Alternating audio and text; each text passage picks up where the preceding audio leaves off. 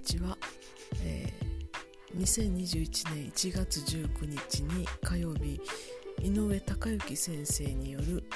耳メディア講座を受講しました、えー、これはあの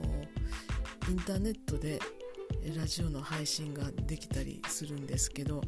私一人だとこういうことはちょっと全然わからない方ですので、えー、先生のお話通りに進めていくとあっという間に配信できるようになり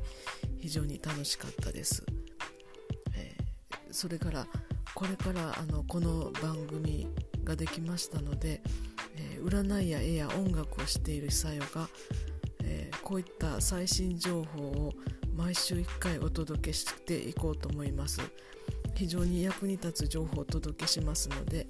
番組の登録やフォローを忘れずにお願いいたしますご清聴ありがとうございました。